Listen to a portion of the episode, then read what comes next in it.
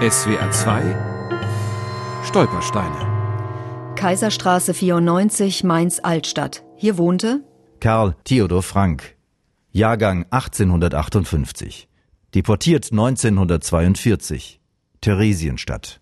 Karl Theodor Frank besaß die größte Holzhandlung am Mittelrhein. Das Geschäft am Mainzer Fischtorplatz hatte er von seinem Vater übernommen und ausgebaut. Fast 10.000 Quadratmeter groß waren seine Lager. Das Holz aus dem Schwarzwald kam auf dem Rhein dorthin. Wir waren regelmäßig in Ferien in Mainz bei ihm. Er hatte ja eine große Fünf-Zimmer-Wohnung. Wir sind täglich spazieren gegangen am Rhein. Sein Haus war ja nur 50 Meter vom Rhein entfernt. Und dann sind wir da spazieren gegangen und ich habe ihn geführt. Das Hauptcharakteristikum, das ich als Bub hatte, war, er war ein sehr lieber Mann. Enkel Vincent Frank lebt heute in der Schweiz. Er war erst acht Jahre alt, als er seinen Großvater zum letzten Mal sah.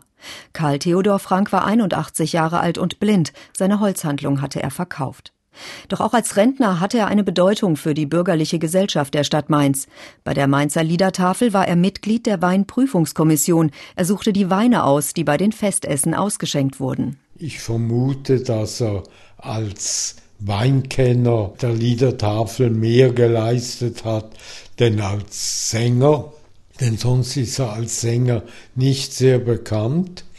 Er selber hat jeden Abend eine Flasche Rheinwein getrunken, was vielleicht zu seiner Gesundheit beigetragen hat. Die übrigen Mitglieder der Familie Frank waren ab 1933 nach und nach ausgewandert, Karl Theodor blieb. Vielleicht fühlte er sich als angesehener, wohlhabender Bürger der Stadt Mainz unantastbar. Ihm gehörte ein großes Haus in der Mainzer Innenstadt. Dort bewohnte er die gesamte erste Etage. Die anderen Wohnungen hatte er vermietet. Das war ein sehr feudales Haus. Ich erinnere mich an die Marmortreppen, die mir sehr breit und groß vorkamen als Kind. Ich erinnere mich auch, dass mein Großvater, obwohl er blind war, immer zwei Stufen auf einmal genommen hat. Das hat mich sehr beeindruckt. Ein Mieter nutzte nach den Novemberpogromen die Gelegenheit. Er machte die SS darauf aufmerksam, dass der Besitzer doch Jude sei. Frank war gezwungen, diesem Mieter sein Haus billig zu überlassen. Den Luftschutzkeller durfte der ehemalige Besitzer noch mitbenutzen und dort erlebte er mit, wie das Haus bei Bombenangriffen zerstört wurde.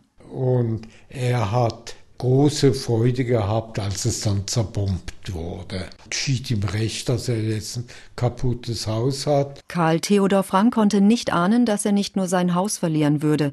1942 wurde er deportiert nach Theresienstadt im heutigen Tschechien. In Theresienstadt wurde er auf einen Dachstock untergebracht und da er ja blind war, war es dann natürlich für ihn noch viel schwieriger als für andere, sich auch nur das Essen zu beschaffen und er ist in zwei Monate gestorben. Das genaue Todesdatum kennen wir nicht. SWR 2 Stolpersteine.